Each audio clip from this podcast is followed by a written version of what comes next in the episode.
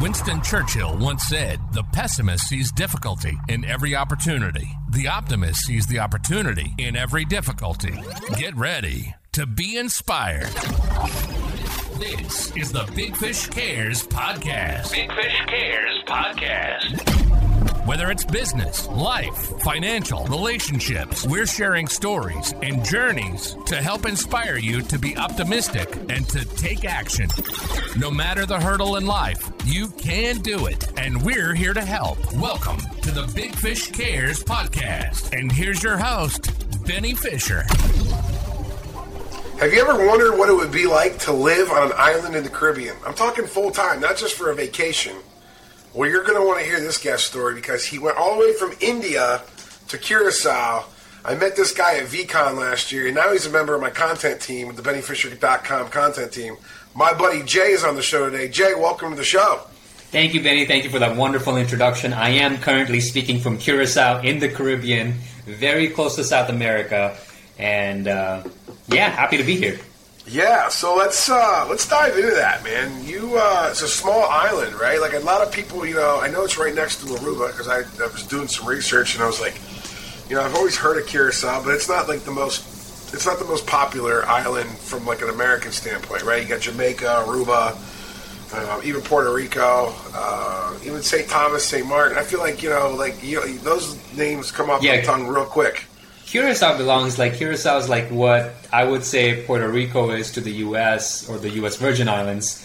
Curacao is like that for the Netherlands. So very popular for people in the Netherlands. You have famous like soccer stars coming here to vacation, but not very popular in the states. But, So tell me yeah. about so what's the connection to the Netherlands? So, so why did, did the Netherlands like?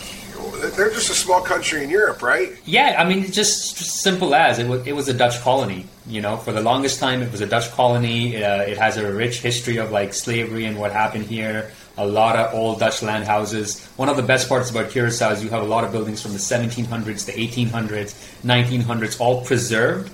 Uh, just so you have a lot of like Dutch architecture to the point where the UN came in and was like, this is a World Heritage Site and it's like protected. So like none of the things can be changed. So you get to see, experience a lot of the history and culture that happened in the earlier centuries here. Is there? Uh, do you guys have a lot of cruise ships that come in and out? Yeah, a lot of cruise ships come in, not the same as what Aruba gets uh, or St. Martin gets, because our port's not that big. But yeah, a lot of cruise ships keep coming in, and a lot of new people keep coming in to visit. So what's it like for you? How long have you lived there? I have lived there, so I lived there for seven years of my teenage life, and then I went to Miami, was living in Miami for seven years, and now I'm back. I've been living here for five years. I think 12 in total, 12 years of living on an island. So how? Tell me how you got to Curacao. Like what? Yeah. I mean, like So, you, weren't I born, mean- you weren't you weren't born there. So how the heck do you end up living on an island like that? Like, and why No. you pick that island? I was born in Mumbai, India, uh, in a big city life, kind of like imagine like living in New York, maybe not exactly Manhattan, but Brooklyn kind of area, right? All my friends live within like a five like five minute radius of me. I step down on my apartment building, got two friends each side, and my cousin brother, who's really close to my heart, would be like you know a block away. My best friends from school were one block away in each direction, and so everyone everyone was so close by. And then I come here, so my parents uh, they were jewelers. And they had my mom's uncle had like a job offer where like hey they were doing freelance jewelry and kind of like trying to get that business going. It wasn't really taking off. So they're like hey come here. We get a lot of cruise ships coming in. We'll open a jewelry store here make that happen give it give them an opportunity so they they flew here and like I was 11 I was like all right I was I, I went on that flight and, and I joined up uh, so, So what was it like growing up in India? Like, so this, so you said the city is like a big popular city, so like something like Yeah. New York City, Brooklyn, you know, millions of people. Yeah, Um, millions of people. Uh, it was so. What what I really enjoyed was like you know I'm I'm Indian. I love Indian food, so food was really great. Entertainment options were really there. I was a big fan of movies and specifically Bollywood movies, so got to watch Bollywood movies, and that was a lot of fun. We had. I'll tell you what we had. Uh, maybe you have snow days in Pittsburgh, but we had rainy days. Like we get the monsoon season, so in India Oh, wow. you get you get rain for four months of the year. You get to you go to school, and like some days I didn't want to be at school, man. I would pray. I would like, come on, let it rain. And so some days Wait, rain. It would rain so hard you wouldn't have to go to school. it They'd rain so school? hard it would flood, and so either you wake up and it's flooded and your school's canceled, or you're at school and then it just continuously rains through morning, and by like ten o'clock they're like, okay, too much flood, it's unsafe, go home. And then you like walk through the flood because you can't drive. You have to walk through the flood back home because my school was two blocks away. So I walked back home and So what's uh? So this is fascinating to me. I mean, listen, a guy, a kid from America, right? Like who's, you know, I think I've traveled outside the country only a handful of times, and it was really just for the Caribbean for like one of those like tourist vacations. I think I've been to I've been to Mexico, been to Canada, but like I've never been to India, never been to Curacao. But like I'm almost more fascinated with this Indian thing. Like so. Like you know, I've seen a couple movies. I can't remember what they're called right off the, the top of my head. You know, but like I know that like you know, India is probably one of the most populated areas in the world. You know, there's probably over a billion people, right? Is that true? yeah, like 1.6, 1.8. Yeah, which is nuts, right? keeps like, growing. You know, and it's like you know half the size of China, but it's like got just as many people as China, right? Like Yeah, yeah. yeah. So, and the, what I always know, correct me if I'm wrong, you know, but like this is what this podcast is all about. You know, let's you know let's put out some things and see what happens and see if they're right. But like, it seems to me that like in India, you're either super rich or super poor. Is that true? No, I think there's a there- healthy there a middle middle class because like uh, there's a healthy middle class because like that's where I come from, right? And, Okay, yeah. See, I don't know. Like yeah. some of those movies you see, like they make it look poor. Yeah, You know, but then like you know, I feel like you know over in America, like the, you know some of the Indian doctors and some of the people like I feel like they're rich. I don't know if they're just rich here, if they were rich back home. You know, I, I don't know. So how what is it like growing up? There's a class system, right? Like, isn't there like a class system, or is that still around? That used to be the case. That's really not the case anymore. We learned it in our history books, right? Oh, So okay. It's so not like, is something it, apparently is it a, ca- is it a ca- is it a capitalist country? Is it like a like how that is it a communist? Yeah. a communist country, is it? No, Right? definitely not communist. It's capital capitalist country. Uh, very much like there's a lot of there's a lot of, a lot of nationalistic pride. You know. How would you compare it to? I mean, how much do you know about America?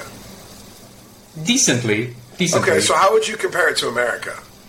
Um, a lot like it, but I, I just feel like the only difference is sometimes you have there, there's a little bit more freedom in America than there is in it. Like you know, so freedom of speech is not exactly like that. You have comedians if they make fun of the nation, they can kind of go to jail for that, right? Like it's Oh, really? th- there's a little bit of like yeah, like you know, you I, what I see in America Cens- is censored- you can yeah, speech. you could take the flag, make a hat out of it, right? You could make swim trunks out of it and do whatever you want. You can't do that with the Indian flag, right? So you gotta like that nationalistic pride kind of comes in pretty strong. Here's a fun fact you wouldn't know that, and it blows me away every time I go back. But every time a movie plays, right, right before a movie starts, no matter which movie it is, the Indian national anthem pl- plays, and everyone stands up. So just like a sports game. Like a Yeah, yeah, event. yeah, just like that. You will have your commercials, you'll have your commercials, you'll have your trailers, you'll have the thing that turn your phone away, blah blah blah. And then the last thing before the movie starts is the Indian flag, and then the national anthem plays, and everyone's supposed to stand up, right? Stand up. You know, you can sing if you want, whatever it is, and then everyone sits down, you eat your popcorn, and the movie starts. Why is there so many people there? Like, how? how like, was it just because it's like an old country and they just keep having babies, or like, uh, like why Yeah, I think- I think the why is there so many freaking people? The the rural nations, uh, I, I don't think they knew about birth control. Uh, there's that. There's uh, actually that's that's fascinating more than why why there are so many people. I mean, but, think about it. America's only 350 million people. Okay, give or take, you know, 10 or 20 million. I don't know what the Yeah. number is. I don't think we've ever hit over 400 yet. And like, you know, America's a pretty, you know, I think a good sized country. And I don't think it like is as big as China, but like India, I feel like in America are got to be like close to the same size as India. Might be a little bit smaller, Yeah, I think it also starts from especially so if we're not counting Alaska. Let's not count Alaska because Alaska's really big. But in the in the rural lands, right? Like I think what they used to do was they used to have as many babies as possible so that they can get more workers for the farm. Right. This is what I know about it, at least a little bit. That's my Oh. theory out of it. So then Uh, they do you kept- have brothers? Or, do you have brothers or sisters? No, I'm a single child. So There you go. So like, yeah, I mean, all right. And then I'm just trying to understand, like, you know, your parents, like, so they just they came to Curacao just for a better a better opportunity. Is that like, Yeah. almost like some people come to America for a better opportunity? Somebody talk to your mom and dad and you're like, hey man, like we could like be jewelers over here at Curacao, man, and we'll make a killing off the tourists, right? Yep. And that didn't, and that that never ended up happening. So, what was it like when you were 11 years old? Like, was that because I mean, I remember when I was eight or nine, my, we moved we moved houses. We didn't even move school district. We we stayed in the same school district, but we, I had to go to a different elementary school.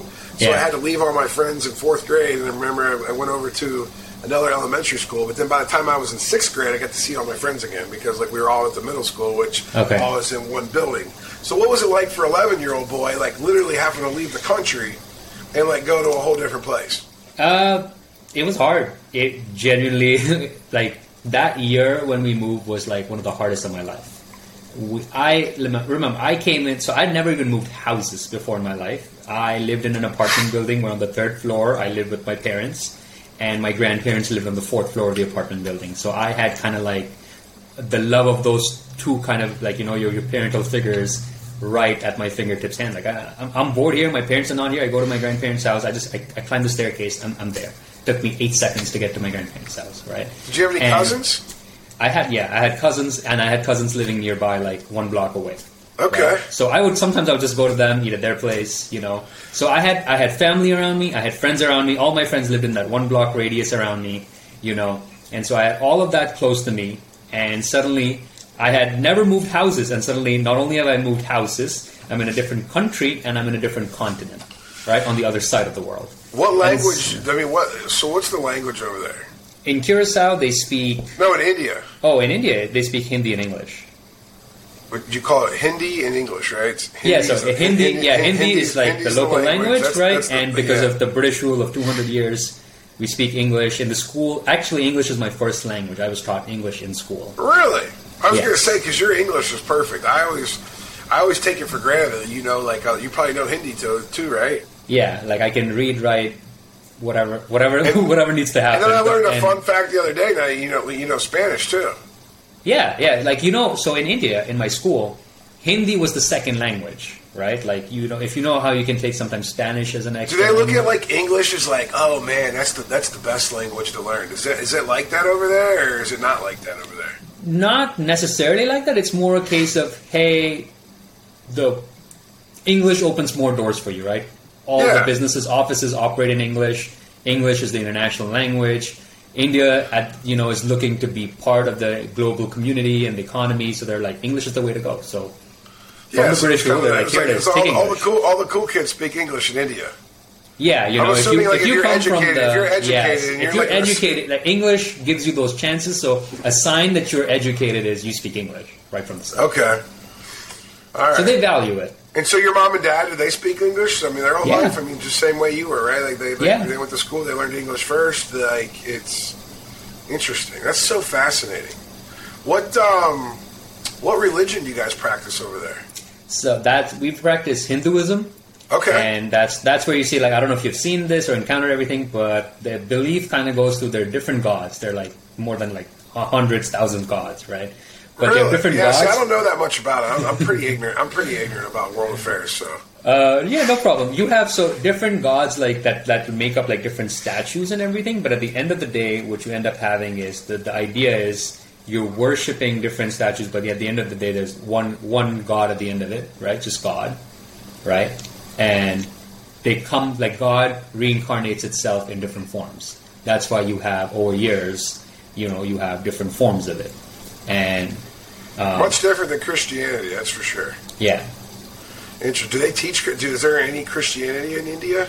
Yeah, there's a big Christian Christian population. There's a big like, there's a very famous church by the sea that I always go to, um, and it's it's it's a it's like a it has a very serene atmosphere there. So always like we call it it's Mount Mary. We go to the church there. It's it's just great to it's great to see that and, and experience that. But Is there any like? Sorry about all these questions. Yeah, this is no, fascinating. I'm glad. See, I never know which way this is going to go. the beauty of having these conversations is to get just to, like to learn deeper about people and their ideas and their experiences. Well, So I mean, again, like, I, for. I can guarantee that most of the people that are listening to our podcast right now, they don't know that much about India either. So they're probably they're probably like Yeah. hanging on every every question that I ask. so, so like you know, you hear in other countries, you know, like there's like you know fighting between like different religions, different things like that. Was there any of that, or is it pretty like everybody's happy, or is there any is there any No, war in India? Is like Yeah, like, is it- man. The the Hindus and the Muslims don't like each other. Oh, so, so Muslims a big thing over there too, then, yeah, right? Yeah, So, like, is it like is it like three different like Christian, Hindu, and Muslim? Like, yeah. So what you have, so the Hindus are the majority of the population. Like how much? Like what's what's when you say like fifty percent, eighty percent? I am I am purely guessing here, but I would say like I would say sixty percent. Okay. Right? And then Muslims would be like about thirty percent, and then ten percent can go uh, to okay. like so Christians, Christians are the minority. Okay. And then of course there's like a few percentage here and there for everyone else. Interesting. I'm battling a cold today when I record this podcast. I just realized it might sound terrible for the people listening at home, but hey, you know what? We gotta we gotta pump these episodes out, so this is what you're gonna get. The uh, so is there war over there? Do you guys like do like is there? Do you guys have like? I mean, I've never heard of the Indian Army or the Indian like you know like no like I feel like I've seen pictures of the Chinese or you know and like the Russian like but like I never hear about this you know massive Indian army. Okay let me let me let me give you. Let, us go take a quick history lesson, right? So India, right. right. India next to Pakistan and Afghanistan. If you know where they are, right? You have India, yeah. Pakistan, Afghanistan. That, that, those are the countries they are there. So 1700s, all of it is kind of ruled under one Mughal Empire, which was very Muslim, right? After a while, when the British rule came in, the British rule started to take over. India and Pakistan were one country together. They were all considered to be India. 200 years of British rule right? And they kind of like, you know, the area in Pakistan was a majority Muslim population, India's majority Hindu population. The Britishers leave and they decide to like, they created a lot of division. So the, the Muslim people are like, we want our own country, and they like, so like, just divide it up. So India and Pakistan broke off in the 1940s, right? And there's still tension there. There's been two wars, possibly a third one coming. Uh, there is a lot of tension there. So is it just My, like right on the border, or like yeah, right just... right across the border? Because when they when you divide up a border like that, they have they keep fighting over a state called Kashmir. Kashmir is part of India currently, and they keep fighting over like who gets to have that.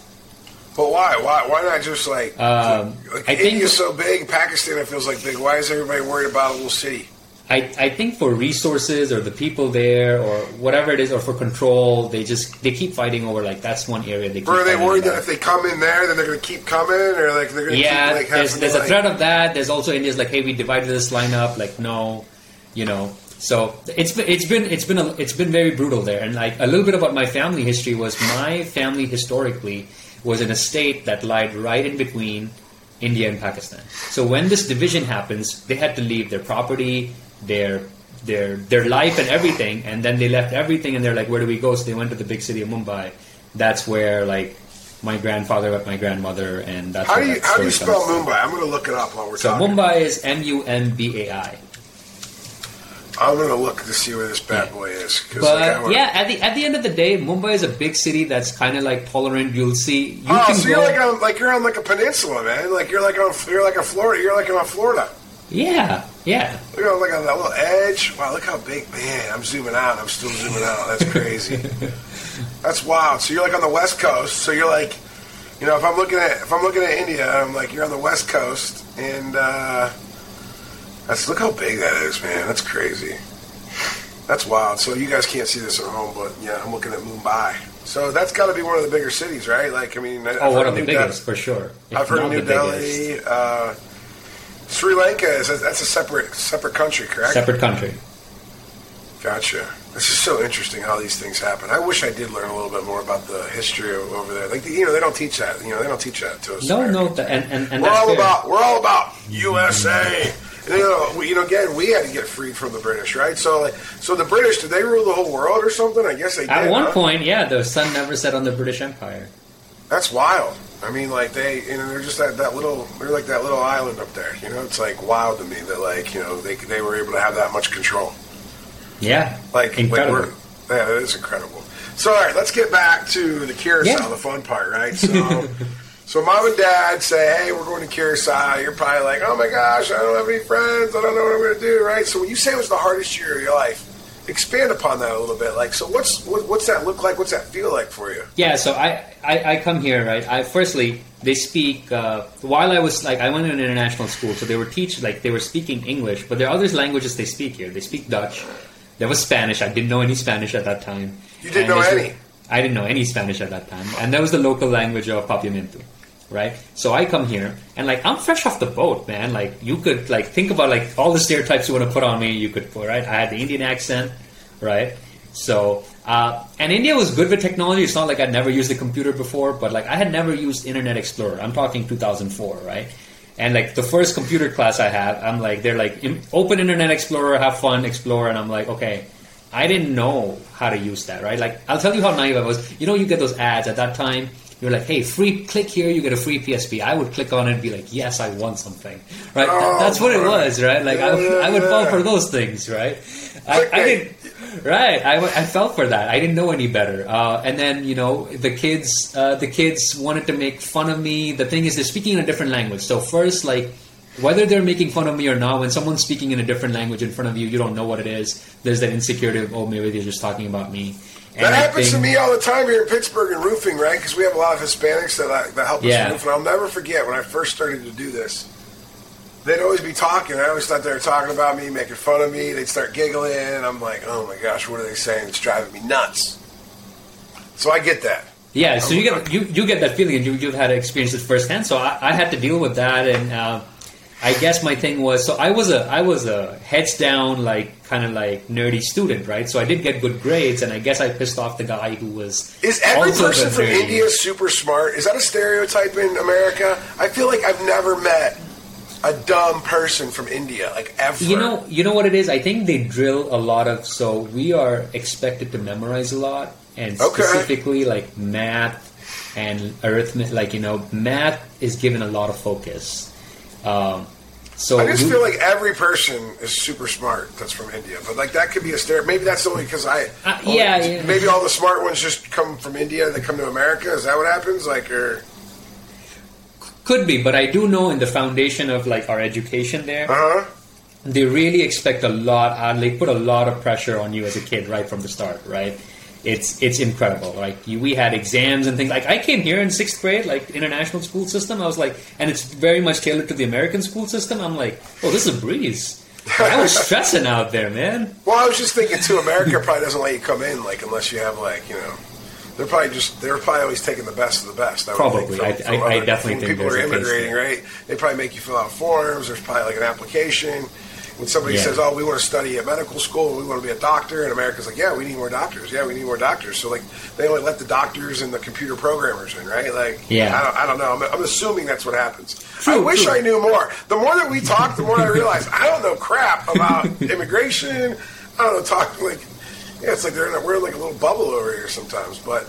So curious, Curacao, you're getting you know made fun of. Did it ever shift? Like, did you ever like gain their respect, or like did you always? Yeah, like you know. You so that first that first year was really hard. I, again, I didn't have any friends, so it was lonely. You know, like, but I found comfort in the little things, right? I found comfort in the little things. Uh, I really enjoyed the schooling element of it. I could ace that, so I found that. I got a dog for the first time. I had a pet in my life, and that that was you know that was a companionship there, and. Um, I, I made do. I was a single child, and I, I kind of like I made do. I, I, made a lot of Lego, right? Like the, some, something I did. But then in a year, in a year, what happened was I started to learn the language, right? I picked up. I, I knew a little bit more Spanish because I took a year of Spanish. I understood the local language of Papiamento was easy to pick up, so I started to pick that up. And uh, I was just like, uh, I, I knew what Internet Explorer was, and I didn't take the people so seriously. I learned to dish back a little bit, and then I kind of got a little bit of the respect that way. Did you have I don't know what year was this when you moved over. You said 2004. Did um, when you were in India when you were 11? Did you have internet and computers over there too, or not? We had a computer at home and, and the dial-up internet with the thing, like boop, boop, the dial-up. But um, yeah. I didn't know much how to use it. Um, gotcha. Well, yeah, you were young, yeah. so. But one of the things they, that came they, out of that they, is like, the, they didn't have the smartphones back then yet. You know, no, have, no. Yeah, but one of the things that came devices. out was I, I appreciated how the West adopted technology and had it. And so I always wanted to be at the forefront of technology. So like you see me in NFTs, if I'm trying to learn whatever the new thing is, whether like you know it is, it, it comes from like oh like we were a bit left behind there. I want to learn whatever is new and get ahead and be ahead of technology. Well, that's why me and you get along. That's why we're like kindred spirits. You know, again, both of us are in VeeFriends, Gary Vee's yeah. project, uh, NFT project. We met at VeeCon last year. You were uh, you were at an event. I was at the same event. You know, I think we uh, started chatting after that. I was really getting into content creation more of like professionally. You uh, you've been helping me for a year. I don't even really want to dive into that because I'm more fascinated with. Yeah, no, let's talk like, your, everything Your little sto- yeah, your little story, right? So, what was it like? Your parents, like, um, did they both like work their butts off as soon as they got there? Did did mom stay home with you? Did dad go to work? Like, what was it like with your parents? So yeah, I, I had a unique situation where my my grandmother, right, from my dad's side, uh, she came along with us. So like my grandmother basically raised me for those parts. Oh wow, they my- brought the nanny for it. They brought the nanny. yeah, and my and my and my mom and dad were working, and yeah, they, they, had, they had to slog because like that jewelry store never ended up happening. So my dad was pushed into an electronics store. My mom was working a perfume store, and that Did was they ever it. want to go back to India when they realized they couldn't get their their their, their Kurosawa dream? I don't even know if that's a word. No, the thing was because it wasn't like it, it was like okay, a lot of jewelry stores open, so we'll wait. You know, we'll wait a year when the opportunity comes. We'll wait another year, and by that time they had solidified their presence in the things where it's like, yes, the original plan didn't happen, but they found more opportunity, and they've invested so much in being there. Uh, why not? Yeah, I mean that's gonna be a thing. So let's go back to this India. So when you're in this apartment, give me an idea what the rent was. Do you even know? You, did you ever ask your mom and dad like how much was rent in India, like in American dollars? Please don't. Oh, like what it is. so. He, so the the beauty of it is my grandmother owned that place since 1979, so there was no rent that we had to pay in India at least. HOA fee, like a fee to like take care of the apartment building. Uh, Like, yeah, that, that was definitely there. I would say uh, over the years it's changed, but it was around like uh, yearly, like three hundred? dollars. Yeah. yeah, yeah. So, how much money? Like, here, give us give the audience an idea of like any idea like what your mom and dad would make a year back then in 2004 before they came over. The equivalent, I mean, like we have to deal with, with inflation and everything, but uh, I would say about a, uh, uh, a, like twelve hundred dollars. A month? Yeah, 2004, twelve hundred dollars a month. Wow, that's not So- a lot of money. Yeah. Yeah, So that's like wow, that's like twelve thousand bucks. That's like we have 14, 15,000 bucks a year. yeah. Wow, but everything was paid for, so food was probably cheap, right? Like, but like, did they have? A, do you guys have a car over in India? Yeah. Okay, what We had kind a of car. car? My dad had a dad. What my kind dad of had car? a motorbike. Um, Do they have their? Does India have its all of its own stuff? Like, does India make make everything themselves, or like, do they import stuff? No, they definitely import stuff. You have a lot. Do they import car, cars, or do they make their Yeah. car manufacturers? I, I think you, we have a lot of Japanese cars. You'll see Toyota a lot. Suzuki do you have any of your own Indian car manufacturers? Yeah, you, you have Tata. Tata is like a big conglomerate, and so they had they had their cars. Uh, so you have some local so Indian when they cars. moved to Curacao, like what were they? Were they? Did they have this like? Were they, they were go, were they going for more money? Is that what they were going for? Like, what, yeah, more money, more opportunity, kind of like a little bit better but future for me. What did they the think they could get? Any idea what they they thought they could get? Like, far from twelve hundred a month, did they think they could make? I, I just think it was better than twelve hundred a month. You know, like yeah, okay. Well, I'm just you know. curious. Like, but that's a long way to Um, travel, right? To like Yes. hope and pray for like you know. Um, yeah, I, I guess my mom's uncle had like a uh, had established a business, and so there was a proven track record of what could be done here. Oh, okay. And so, so there was there was a little bit of that help and support that that was always going to be there. In America, it was probably always off the table. Like Uh, too hard. yeah, because I mean, maybe? like the thing is that they weren't looking for like, oh, let's just go somewhere. It's more like, hey, this opportunity is here. Yeah, it was relationship based, Yeah, right? Yeah. Interesting. That's so fascinating. Now, what do they want to do for you? Do they want to get you into university? I'm assuming they want. Yeah, the whole the whole thing was at least if, I, if I'm here, it opens the doors to like possibly university, going to university in the states. So that that's an option. Uh, you know, international education that opens up doors. So Are you guys still a uh, citizen of India, or how does that work? Are you a dual citizen? yeah, no, I am I am now a Dutch citizen because uh, So no more Indian citizen. Uh, I have an overseas citizenship of India, so I do have a little booklet that when I can go there, I'm classified like, hey, you were born here, feel free. You know what's the funny thing is when you get a Dutch passport, right? You get access to go to a lot of countries, right? You don't have to apply for a visa; you get to go a lot of places. Except India, you need to go, you need a visa to go back, and so that was a that was So you got to fascinating fill out. Does that mean you got to fill out paperwork and stuff? Fill, up, fill out paperwork, fill out a form, send like two pictures of yourself, blah blah blah. Interesting. See, I don't even know. So for America, we can pretty much almost go anywhere, right? As long as they Yeah. don't have like a trading. Uh, like we're not allowed to go to Cuba. We're probably not allowed to go to Iraq. I mean, I have no idea. Like what? I don't even know what the rules are, man. I feel like Americans are so like just out to lunch compared to like every like they, we just don't even know like how good. Yeah, but we like have you have, a, you have a big country. Like I imagine like the places you can go to and Yeah, experience we don't, have, we don't really have to leave to experience whatever we want to experience. I mean, we have all the seasons. We have all like you know. Yeah. I'm trying to think like what we what we you know don't have. Um, yeah, I mean, obviously, yeah. It, it, I haven't been all around the world though, so I guess I don't know what I'm missing out on. So I, we- me and you got to do that. I want to go to India sometime with you. Yeah, man. It, it, I feel like I make sure you drink you a- drink bottled water, and then you'll be fine. Well, I mean, that's all I drink now. Shoot in America, man. So is it easy to get bottled water? yeah, hundred percent. No, if I took like if I took like ten thousand dollars to India, like would I just be able to like do whatever I wanted? Yeah, I mean, like ten thousand. I mean, depends on what time frame you're looking at, but yes. Yeah, I don't know. I'm just curious. I mean, like, but but you see now Mumbai also is like a big become a big city, and it's expensive to live there, right? Oh, like, really? Kinda like, think Alright. about it like L.A., right, where it's so how much would that how much would that old apartment sell for? That that your would you, did your mom and dad sell it, or does grandma still own it, or like? Grandma still owns it. She's she's not. Gonna, So how much would it sell for? Any idea? Uh, like, I gotta do some. Let me do some quick math for you here. Yeah, do some quick. I I'm, I, I'm fascinated with this, like, because I'm just. I always feel like America's so expensive, uh, you know. But also, you know, we have a lot to be, you know, thankful for. You know, we don't have to worry about, you know, too many, you know, wars.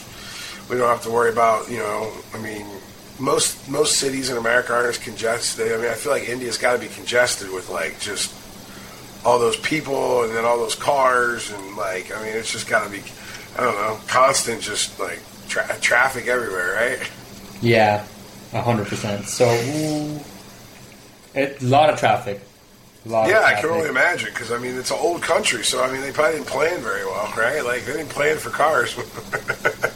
Where I feel like America, you know, has only been around for 250 years, and like most of it was like you know it's only 100 100 years old. I feel like most of it, uh, most of America, I feel like you know it was after 1900 they, they did a lot of damage, but that's good stuff, man. Uh, your parents doing well now? So, uh, yeah, I, I, got your. Uh, it's like you got my around number. yeah, three hundred and fifty thousand. Oh, all right. Well, that's a, that's a good like yeah. That's a that's a decent place. I mean, like it's yeah. Yeah. Now the key thing is the key thing is like at least with having that we have always a place to live in the hometown, right? But like sell it and then buying any place in that area, like we Probably a live million a, dollars.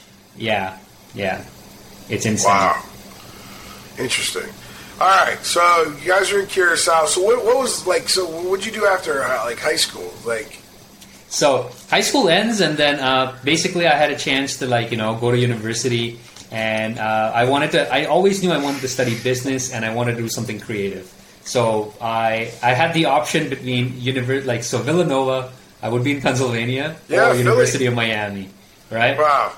and I went to, and I went to Villanova, and it's like it's overcast, and they have a they have a graveyard at the entrance, and it's a very like uh, it was like you know theology like some like religious classes were mandatory, and they they just didn't have the creative options I wanted. They're like, oh, you could do it like extracurricular, but like that's it. And then I go to University of Miami, and like you have palm trees at the entrance, you have colorful building that's vibrant. There's a lake in the middle of the campus, and they're Good like, "You looking want to do girls. theater?" Good look. Good looking girls at the U- at the U. Great looking girls. Yeah. You have uh, you have a theater department. They're like, yeah, you want to do this? You can do this. They have a film department, and I was like, okay, I see myself here, and um, yeah, that, that that's what I ended up doing. So I studied four years in University of Miami. I, I I juggled trying to figure out where my creative outlet lied. Right. So like I I first started in. So here's something you didn't know. I have a minor in acting because I took theater classes. Uh, from the start, and so uh, So was it easy to get accepted and like come over? Like, or did you have to fill out all kinds of paperwork, jump through all kinds of hoops? No, it was easy. Like, like once. So I, I mean, I had great, grade. I had good grades, and they both offered me scholarship to come. So Scholarship? yeah, So you didn't have to pay. I had to pay a little bit. They, they, they- like, I mean, it's it, if it's thirty k a semester, they offered about ten to twelve k per semester. Oh, so you still have to pay. You still have to pay, and plus like out of state and everything. So So did your parents help pay for that? Did your parents Uh, help pay for that? My parents, my parents pay for it, and and a combination of that. The uncle that kind of like got the family here. The rich um, uncle. Yeah, Yeah, everybody has to have a rich uncle. uncle Mark, if you're listening, you're my rich uncle. I also have an Uncle Larry. I feel like he's rich too. So if any of my family's listening, they'll actually at least maybe ping me. I don't think they listen though, so I think we're good. everybody So else you- listens. Everybody else listens, man. I get comments, emails. By the way, if you guys are getting value out of this podcast, I know I don't do this enough. You should like, subscribe, maybe leave me a note, so then that way we can build this audience. Because Jay's actually helping me with that. So Yeah, engage. Uh, see, tell us how we can provide more value. So this is this is here for the people, with the people. Yeah. So all right. So did you did you mention in your I think in the show notes when you sent me over a message you said some, you had some type of hardship after after graduation was that high school graduation or college graduation? College, college graduation, you know. So my, my thing was, I you know, firstly, I, I'm jumping. You know, I started with theater, and I was like, you know, I don't enjoy the like only, you know, only old people came to watch the shows, right? I lived in this area in Coral Gables. It's like, okay, this this is not interesting for me. I tried marketing, and I worked for I worked for a market like I interned at a for a bank in the marketing department, and they're like, you only What can year? do creative. What year was this? This is 2013. right? I'm working in a cubicle in, in this large bank operating with 8,000 people. And there you get to be creative once a year. You come up with a new slogan, you have that, that slogan will run for the whole year. right? and I'm like, okay, I, this is not creative enough for me. And that's when I found film and got the chance. Now, after graduating, I had a job lined up to go to Buffalo, New York and work at a film production studio. Um, That's way worse than Philly.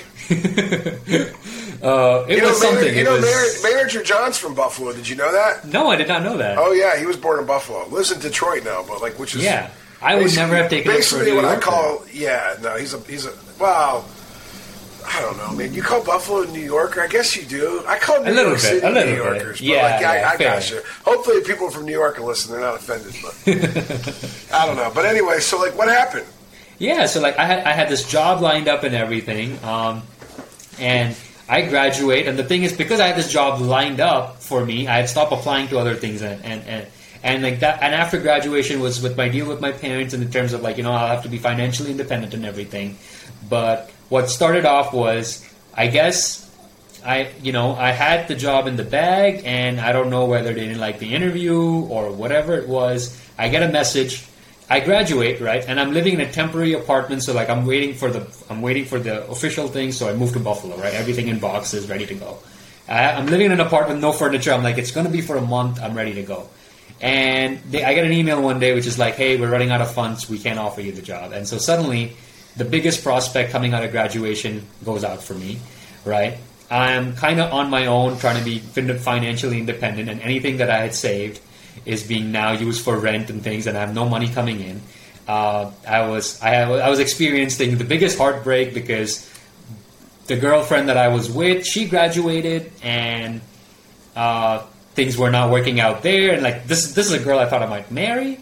Oh, and boy. that's, like you know, and so like so that didn't work out. So I'm I'm in tremendous heartbreak. And then the friends that I had around me as a support system graduated and left Miami. So like I'm alone, heartbroken, and broke, sleeping on an air mattress that I poked a hole into because I slept with keys in my pocket one day, and I would fill it up, right? I would fill it up, and so I would sleep six inches above ground. And then in the morning, I wake up and it's I'm back on the ground. Dude, I've done that out of bed. before, but it wasn't because I had Right. keys in my pockets. Because I was over 300 pounds and I used to flatten that thing out, man.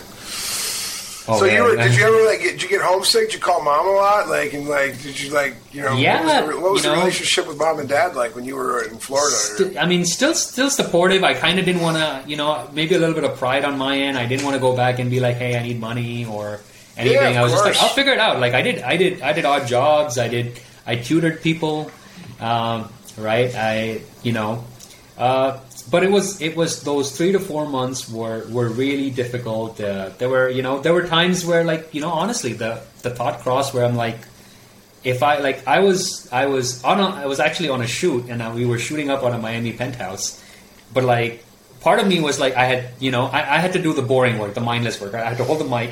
like our boy Adam. Sand says, the hard, boring work.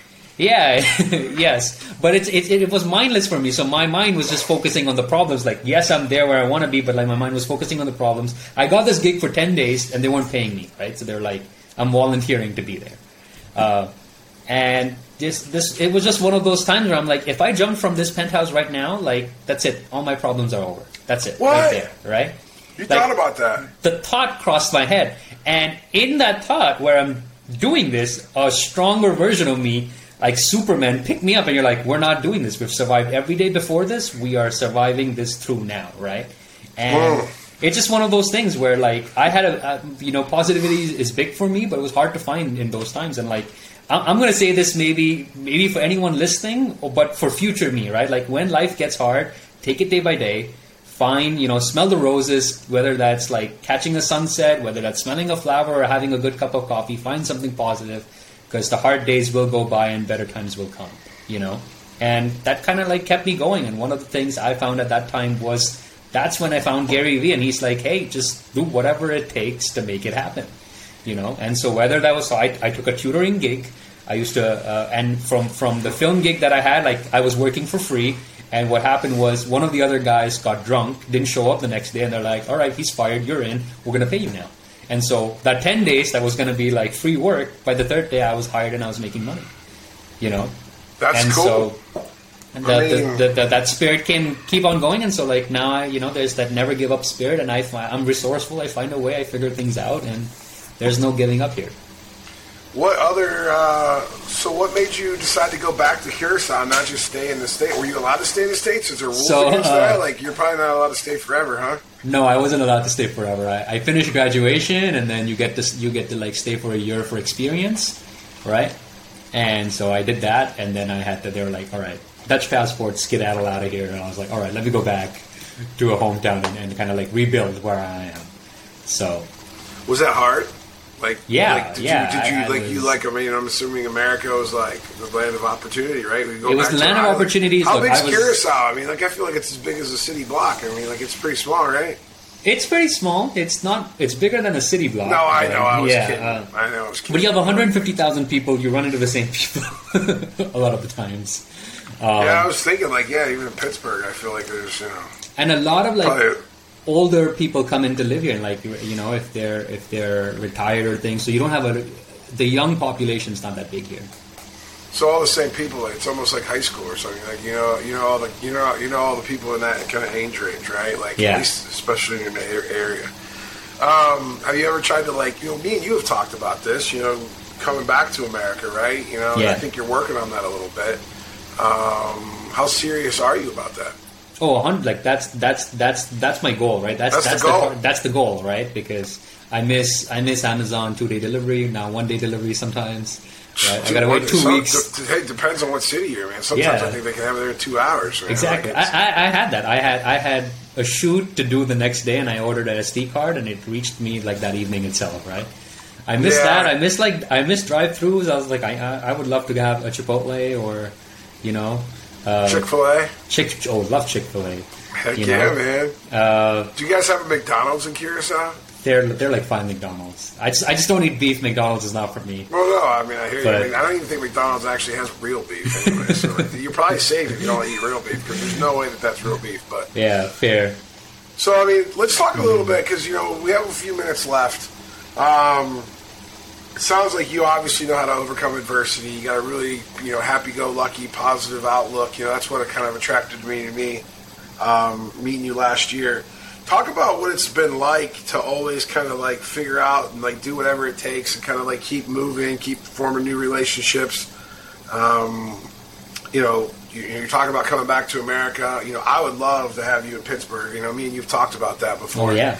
What's it been like for you the last year since like coming to VeeCon, right? Meeting all these people, forming some relationships. I know you've been working on on the content team for for us for you know building that team. I mean, you were one of the first people. You know, you and manager John and Cody, and uh, and now you've seen it grow. You know, I think we have another four or five people. But like, what um, what's that been like for you? Uh, and where do you see where do you see yourself going? And like, what are your dreams? Yeah, so I mean, firstly, the last year has been incredible. So I'm, I'm part of a team. I, whether it's like your leadership and how you how you do it, right? Like I think you lead with a lot of empathy and kindness, right? So the the you know you're like a role model for me in terms of like following how to like how to lead and this and the people you're surrounded yourself with, right? Whether it's someone like Adam Sand and and you know learning from his videos, whether it was. Uh, Ryan Groth and going to Transform conference, even the speakers that we got, you know, they just they put life into perspective for a for uh, in, in in many many ways And so to go there, like I'm behind a camera and I have like tears rolling down my eyes. Like I, the camera's recording, I was like, at least I'm, I'm doing my job, and like I'm, I'm you know, uh, you know, and there, and there's some things, there's some things that, that that really stuck with me. I know, I think Ryan Groth had said this in his keynote, which was like, you know, for a long period he was just trying to survive, and then once he got comfort there, he was allowed to thrive. You know, and I feel like being a part of this team I've gone from maybe that survival mode to like having a chance to thrive, you know, and, and, and, I'm, and I'm ready, I'm ready to kick gears, kick gears and, and, and, and really grow and, and kick it out of the park kind of thing, you know. Uh, well, one of the things I love about you and, um, is every time that we do something, like you've, you've, I've had you fly to the states. I don't know, three or four times. I feel like now since VeeCon, like to do stuff on site for these, some of these conferences and events that we are a part of in the roofing industry. And every time I, we go to leave, right? Because we work really hard when we're on there. You know, we do have fun, but we're like we're really working. You know, you're shooting video. I'm bouncing around like a chicken with my head cut off. You know, you're you're transferring SD cards and moving film and getting people in place. And you work really hard, but you can tell you're really passionate about it. But at the end of every trip, one, you always bring me a little gift from the island, which I always thought was really nice and cute. You know, like there was a hat there was a little figurine, um, and then there's always a note. This is my favorite part. You know, cool. The trinkets are cool, and I like that stuff. But you always write a handwritten note about how appreciative and how much gratitude you have. Yeah. And let me tell you, living in America, we don't get enough of that, man. So keep doing that. Like that, that keeps a guy like me going, man. And that, like, you have no idea. That is like, that is fire. Like, because like that is just so cool, man. I really appreciate that. Where did you where did you develop that skill? Is that common in India? Is that common in Curacao? Is that no, just that a personal was, thing for you? That's like, that's from. So I was part of a film fraternity. Did a lot of like film school studies, right? And one of the things they kind of taught us there is like from the first class, very important to like because you're doing a you you get a lot of people to work for you for free. Very important to write handwritten thank you notes and they do wonders. I, I was, and then you were at like it was part of like it was part of the ritual. You want to be a part of this this film fraternity, this professional film fraternity. Right now we have NFT communities. Right, you could just buy it, buy it with some ETH. But like you want to be a part of this community, this is what you got to go through. And so I learned it there, and it was great. It was a great experience just doing that because I felt the gratitude in any case. It's a great mm. experience being able to express that. I've been on the receiving end of them, and I know how that feels. The yeah. current, one, one of my current editors that works for me, she stood out of the pack from everyone because she wrote me a thank you note. And so it works both ways. It brings more happiness and kindness in this world, so why not? And so here. Yeah, well, I mean, yeah, you guys heard it again. Um, that's that goes a long way, you know. Like I've got a lot of sales guys at Big Fish that write thank you cards. I've written thank you cards, you know, and sometimes I think I'm always a slacker because it's like, man, I could literally just sit and write all day. I mean, never stop writing because that's yeah. how many people that I feel like I owe thank you cards to. Now we have the modern day text and the call, you know, and I try to do that. But you know, that handwritten card, man, that's a special touch. Keep doing that, man, because that yeah, thank you. that def that definitely keeps that definitely makes an impact. You know, so um, anything else you want to share before we wrap it up? Um, I know here. I know you have this thing I want to talk about real quick. It says on here, struggling to film at a sunflower field when some problem-solving skills saved the day. All right. Talk, so, talk uh, to me about that. Uh, we're we're shooting a music video, okay, and we're we're doing this where like so we're gonna rent out a camera that's like one of the red cameras. If you know anything about it, they're like forty thousand dollar cameras. Renting wow. it out, renting it out for a week. You know, did some things, renting it out from the university and we're gonna we're filming this music video. I'm the producer, right? I'm the guy. It's like what you do. I'm the guy here, just making it happen. We have the director who's gonna do this, the actors. I'm the guy who's supposed to get the sunflower field, make sure everyone's there on time, and do these things. Okay, so the director is like, she only wants to shoot no lights, only wants to shoot natural sunlight. I'm like, okay, you have your creative vision, let's do it. So we go two weeks before we go to this area in Miami, filled with sunflower fields, six feet high right? She shoots like a sample video and everything. We talk to the people that can we film here? Yes, all good. Everything is green light, ready to go. Two weeks later, when we have the real camera, this is like Thanksgiving break, right? Right before Thanksgiving break, everyone's on holiday. We go there, and the sunflower field is empty. I was I was so shocked. I was like I they was, like the grass was mowed. Like there's no sunflowers. like, like one, dead, one hanging around like, like, one foot barely reaching your knee all of them are gone. The whole effect of it is gone because they said yes, you could film here. They never said, hey, when you come back in two weeks, we're going to chop all of them off because they're all grown and we're going to do whatever we need to do with them, sell them or whatever it is. there was no more stuff. Like it's supposed to be a romantic music video. Yeah, it's, yeah, it's yeah. nothing. No, now it's just empty. Sunflowers. Yeah, you go through. I was I was so dumbstruck, right? That I actually opened that video again just to see proof. Like uh, my eyes are not kidding me, right? It was here and it existed, and now it's gone. And so we're like, okay, what do we do? Time's running out. Sun, sun, sun, sunlight is setting. Actors are waiting. What do we do? And then I was like, okay, so problem solving thinking, did some lateral thinking, right? If on mm-hmm. this piece of earth there is some sunflowers growing, that means this land is fertile to grow sunflowers nearby. So there must be more sunflower fields nearby. I was like, you guys wait here. I get in my car. I drive one, like two minutes ahead, and I find another sunflower field. I go there, right? I was like, okay, now I have to talk to them. There are some sunflowers. There's sunflowers of various ranges. Like, this is something this could work. I was like, great. There's one guy working on a tractor. I was like, let me go talk to him. Let me get permission right away. We make this happen. I go talk to him. I'm like, hey, sir, can you please film here? Like, I'm, I'm trying to explain it to him. He understands jack shit because he's only speaks Spanish. Now, here's where speaking Spanish comes into play. Is where I tell him, like, in Spanish, like, podemos hacer esto, todo. He's like, yes. He's like, dinero. I take I, I, take a twenty. I slap it in his hand. We have a deal. He doesn't need to tell the owners. No one needs to know we're filming here. And so we we I brought I brought over the crew. We filmed there, and we got our things happening. And because like that's what you got to do. You got to think. You got to think with a problem solving mindset, and you got to get shit done. And we got we got our shots. That's what I love about you, man. That's you know what? Yeah, problem solvers. I'm addicted to hanging out with problem solvers. I love yeah, it. Beautiful. Man. I love it. You also uh, you also got a story in here of how you bought your first camera thanks to wine. Yes, I, th- I thought you'd be interested in that one. Right? Yeah, I want to hear about so, that story. Yeah, so um, this is my final year of graduation, right? When you're in university, they allow you to use whatever equipment, right? But after a while, you know that you know that plug is going to go away, you know, and uh, so you, you, have to you have to figure out what you're going to do after. And now I didn't have any equipment on my own. Uh, and here's the thing: I'm I'm a bit heavier now. I was 40 pounds lighter, and I was I was active and I was impatient. So I never. Our classes used to be on the fourth floor. I did not feel like waiting. I would take the staircase, and when I would take the staircase on the third floor, there used to be a billboard that says. Wine Spectator Scholarship, 50,000 available to students. It was in the PR floor. None of the people in PR, all of them were Starburst drinking girls with their MacBooks who would not go out of their way to do things, right? It was like wine, who cares? But I used to see that. I'm like, that's interesting. And I was like, so I made my next movie. I was like, if I base it upon wine, maybe there's a chance I win some money. Like, I want a piece of that pie. So I wrote my I wrote my film about wine, and I was like shot it in the school museum and things about stealing a very precious bottle of wine. I love heist films, so I wanted to make a heist film, and I was like, what's the precious thing we're to steal? We're to steal wine.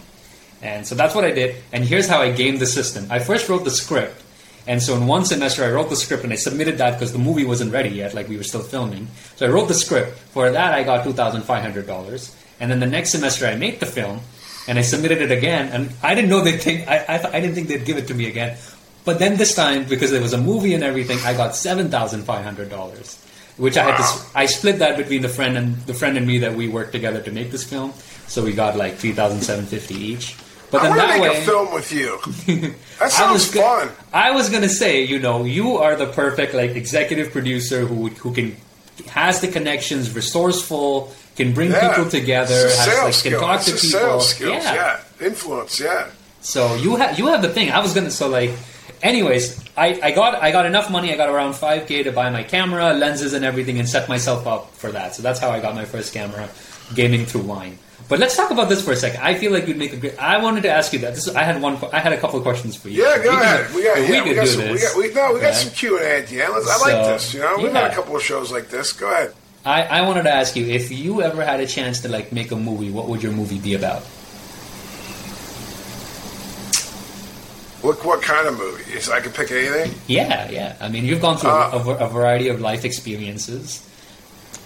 I would probably I would probably try to do a documentary on my life, maybe on my own life, just because, like, you know, I'm not much of a fiction person to like try to like create something like out of like just thin air. Um, I'm sure I could. Like, if somebody gave me an idea, I could like add to it. Mm-hmm. But like, yeah, I'd probably have to create like my own biog- my autobiography. Like, but like, you know, have an actor, you know, have a child actor play me as a kid, have another one play me, you know, maybe as a 20, 30 year old, and then have someone play me now. Um, maybe I guess uh, if that if I was going to do something and then tell the stories and then create and create the little like backstories and create like um, you know the darkness, the light, right? I would probably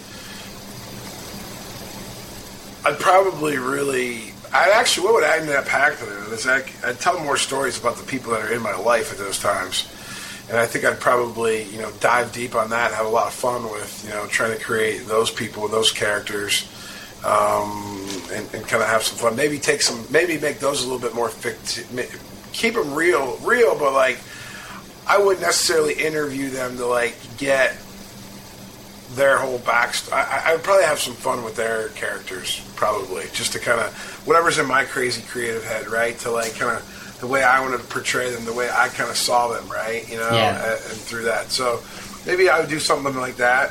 Um, but I think most, first and foremost, I would love for somebody to give me a script, and then me like be able to like visualize it and then see it and then put my creative spin on it and you know find the perfect set, this location, find the perfect actors.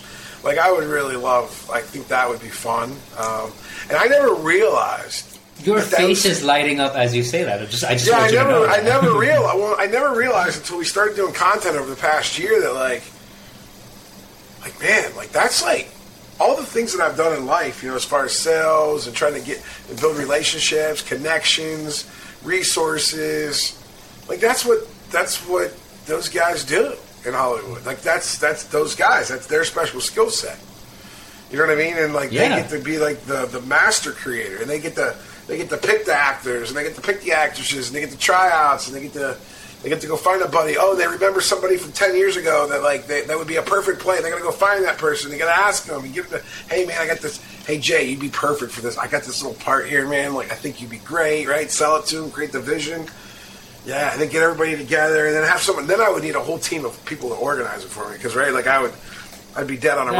That's right? where I come in. Yeah, yeah, I'd be I'm dead on getting arrival. shit I'd be done dead, guy. I- I'd be dead on arrival. I give you all this stuff and be like, dude, I don't know how we're gonna do it all, but like, you know, this is what needs to be done. Yeah, I don't know how 'Cause it gets I- and. I've done that. I've, I've had to make budgets. I've had to like lead a team of Well, fifty you're the, people. you're I've like, you to- know, yeah, and like you told me that. You told me that like you man, you, you were like 24 years old. And you had to manage a team of 50 people with a bunch of people that were older than you, and you're probably in way over your head or thought you were, but like you Yeah. probably delivered.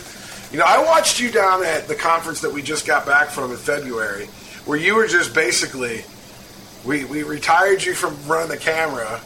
Uh, and you were literally just like telling people where to go, seeing where people are at, making sure people had food and water and drinks and and memory cards and running stuff back, uploading stuff, t- getting your editors to get stuff out the same day.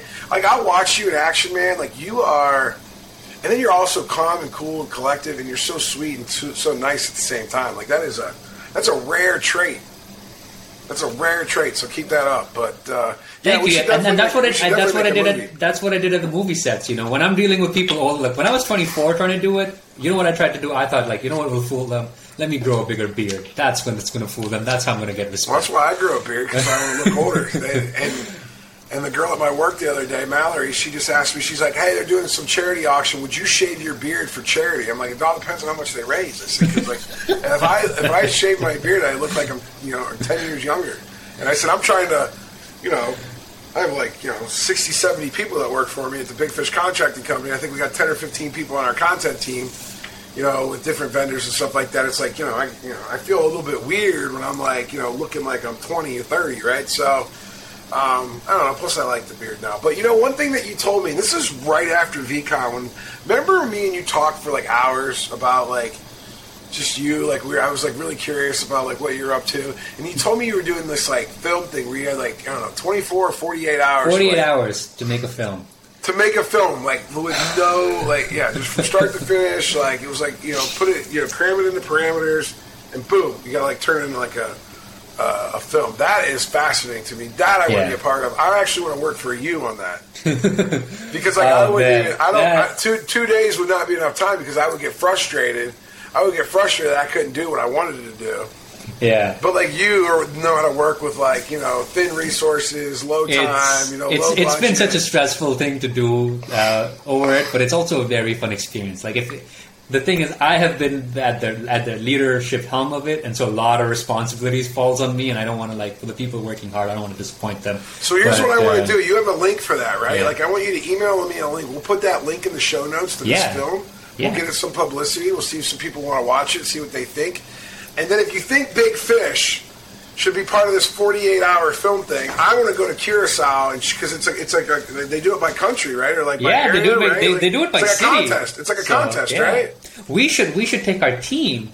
We should take our content team, get some actors, go to a city and do it, and like that would be an experience. Do they have it in 48 Pittsburgh? hours, Do they have the 48? Is it? Yes. It's, a, it's a nationwide. It's a it's a worldwide thing. Yeah, right? yeah, and specifically in the states, yeah, a lot of cities have. Is it. always so when you do it? Like, is everybody doing it at the same exact time, or is No, it like, you have the. It's a range, right? Everyone has like everyone in Pittsburgh will be doing it at the same time, but you have a range for everyone. So you got to find out when it is in Pittsburgh, right? Yes. Because then we're can gonna find out everybody- it is in Pittsburgh. I get everybody to Pittsburgh, right? Yeah. You could be in charge of it, right? This could be like, you know, you could be in charge.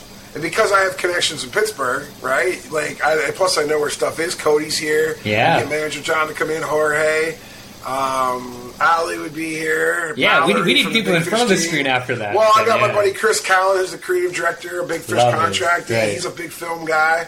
Like we, we'd have an unfair edge probably yeah, because I got yeah. a lot of people that are passionate about this. We then just have to figure out.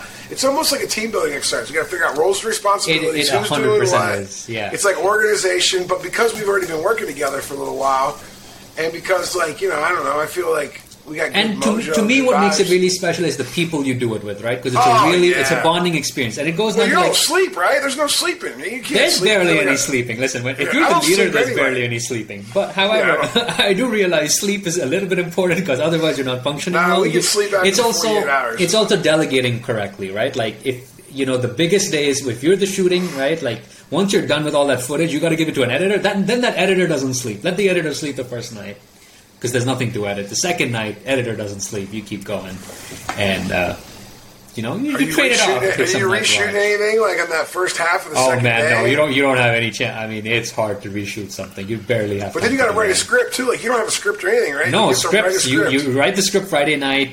You know, till Saturday morning. You start filming Saturday to Are you Saturday allowed to use. Chat GBT now? I mean, no one's gonna stop us I'm just curious because that'd be an unfair because. ChatGPT has not been available before for us to do that. But yeah, Right, that's what I'm saying. Like this is the year for AI now. Yeah, yeah. like and why not? I would. I would. Do they give you like a theme or a title, or you just have to like you don't? Have Yeah, they to give you so so they give you you have to pick so what what they give you is firstly everyone has to have this like so say if it's in the city of Pittsburgh everyone in the city of Pittsburgh who's doing it that weekend gets one character that has to be in there right so that character like like in our one that character was an artist okay? You get a line that you have to put in there and a prop you have to use That's okay? it. so so those three things have to be in there. And then the thing is specifically for everyone's teams has to go and pick a genre. So we could get like we could get a comedy and we may have to make a comedy or you have to like maybe you have to make a musical maybe you have to make a silent film. It depends on what genre you get. So you get two genres and then you get to either pick one the other or a combination of both Dude, that would be so much fun. I guess I would be, this- you know, I could be, I could see myself being like the creative guy to kind of help with the storyline. yeah I can see my also, you guys, you know, I guess we don't have to be our own actors too, right? Like, I mean, we probably ain't got time to go find actors, right? no you're like that's the key thing you, you, you want to find actors beforehand who are ready to do it who are versatile so like come the day of you know who your talent is and they're like okay Do you think we I can could be use an it. actor? I have no A hundred idea. percent. I know I'm a performer. like when I get you in front bring of a in stage. you br- you bring in the energy, right? You you have that creative you have a creative mindset. You know, like you know, your brain understand. You get this, yeah, yeah, yeah, So- yeah. No, I get it. That's- Right, I- right. You- yeah, we got to do that. this. Find out. And, like, find out when is, the next for sure. Pittsburgh 48 hour film festival is, because like I want to win that thing, man. Like I want to win it. yeah. Because and that then- could be the kickoff of us like making bigger stuff together. A hundred percent. Like I got, you know, I've gotten commercial gigs because someone looked at the film and be like, "I want those effects in my commercial video," you know. So You got manager John. Yeah, we got Cody shoot it. We got manager John start at. Oh man, Jorge could be on site. Oh yeah, dude, it'd be good. All right, we So- gotta wrap this show up. There's five questions I ask every guest. You ready? let's do it. It's so funny. You're on an island, okay? I don't know. You've listened to this show, so like literally, this is the setup. Like you're on an island, okay? I'm going to send you to another island. Here, I'm going to Send send to you. to Bonaire. I'm admiring I'm- Bonaire. uh, no, I'm going to send you an island in like Southeast Asia or the middle of the Pacific Send somewhere. me to okay? So Hawaii. let, let me let me go shoot some things. so, but you're going to be completely by yourself, though. There's nobody else out there. No people, no, no nothing, right? What book are you going to take with you? So uh, one of my favorite authors is Sidney Sheldon. He writes books with a twist you can never catch, and one of my favorite books I ever read is called If Tomorrow Comes. And so that's a book that like got me into like making heist films or stories and do that. I, I just love it when you can outsmart the people, you know, because it's so predictable sometimes what's going to happen. But then when you can throw a curveball and you're like, wow, where did that come from? A curveball that makes sense. That's uh, stories of Yeah, genius. that's cool. What uh, what movie would you take with you? Uh, big Batman fan, so The Dark Knight, that one Dark Knight, is a I love that. masterpiece. Heath Ledger, yeah. Oh, yeah. That was one of my favorite ones. Do you like the Joker movie? I loved it, yeah. Yeah, that was pretty dark. That was really dark. It was really dark. Joaquin Phoenix like really brought it. You know, they just finished filming the second, the sequel today. They've just wrapped up. It's No, gonna be a I didn't musical. even know that. So Joker is he, two, Is he in it? yeah, he's in it. Yeah. They just finished Wow. filming it, and so now they're going to go into the editing part of it. So that'll probably take another year to come out, right? yeah, another year. All right, so TV, you know, I did movie, book, restaurant. You can put a restaurant on the uh, your island. What restaurant? Like, you know, nobody's Any, probably even going to know. anyone you're that gives tacos for me, uh, I was a big fan. of Like you know, for me, that my my favorite meal was getting ch- tacos at Chipotle. So, uh, but like any place So, that gives me so tacos, just do give you me have give a me favorite tacos. taco place or is Chipotle the place? Let's let's do Chipotle, man. I can't go wrong with that. I've had a lot Alright. of fun meals there. All right. And then you're allowed to take a trip. Anywhere you go, you're allowed to Yeah. do one week anywhere in the world. Where are you going to go? So I am really fascinated by a place in Portugal called Nazareth. And they have a very unique thing where because of like the valley there, it's by a beach and you get the biggest waves in the world. They call it like you can see almost get hundred foot waves on the right kind of thing. And so there's a whole documentary about it. There's a six part H I, what'd you say? What Documentary. was it called? The documentary is called Hundred Foot Wave. It's in a city Oh, okay, called Nazaré easier. or Nazareth, depending on if you say it in Portuguese or not. Like But- Nazareth? Like where Jesus is from? Nazareth? Uh, like N A Z A R E. So Nazare. Oh, they say it in different right, ways, there's no- yeah. But like say no the Nazare. I yeah. right, we were trying to mix. I'm trying to say it in English, No, no, Portuguese, that's cool. So Portugal. I'm definitely gonna have to look it up. All right, last question. This is Yeah. gonna be the best one. You got 24 hours you can spend with any human, past, present, future. Somebody, oh, I guess not future because you wouldn't know who it existed, but like past, present could be a celebrity, could just be somebody you met in life, somebody that's made an impact on you. You can spend 24 hours with them, pick their brain, ask them questions all day, hang out with them. Who are you gonna spend that 24 hours with? So I had a great friend growing up since I was three years old. We had a little bit of a falling out in 2020. Like our values were crashing as clashing as we become like adults and you know following different things. But um, you know, I've, I've re- just reestablished connection with him. But like his name's Ranajay. He's a here's more story for you. He he his family lineage had a kingdom in India when palaces and kingdoms existed. So he's the prince. He's a he's an actual Indian prince that has his own palace and his own museum back in India. And yeah, he's just been a great friend who could like I, anytime I spend with him, there would always be a smile on my face. I haven't seen him in three years. I would love to spend 24 hours with him. That's awesome, man. That's awesome. So if somebody wants to follow you, get connected with you, what's the best way they can get in touch with you or follow you on social? So I'm on Twitter every day, Jaydev H 20 on Twitter. You'll see the same face with like a little heart trooper on the side. Uh, or Instagram, J A I, and my last name, Hemrajani. Uh, but we'll put the links in the social. Yeah, we'll yeah, yeah, yeah. We'll put everything in there. Yeah, and- email me everything for the uh, Yeah. for, for that, and we'll uh, send it over to the team. But man, this has been a pleasure. It's been fun.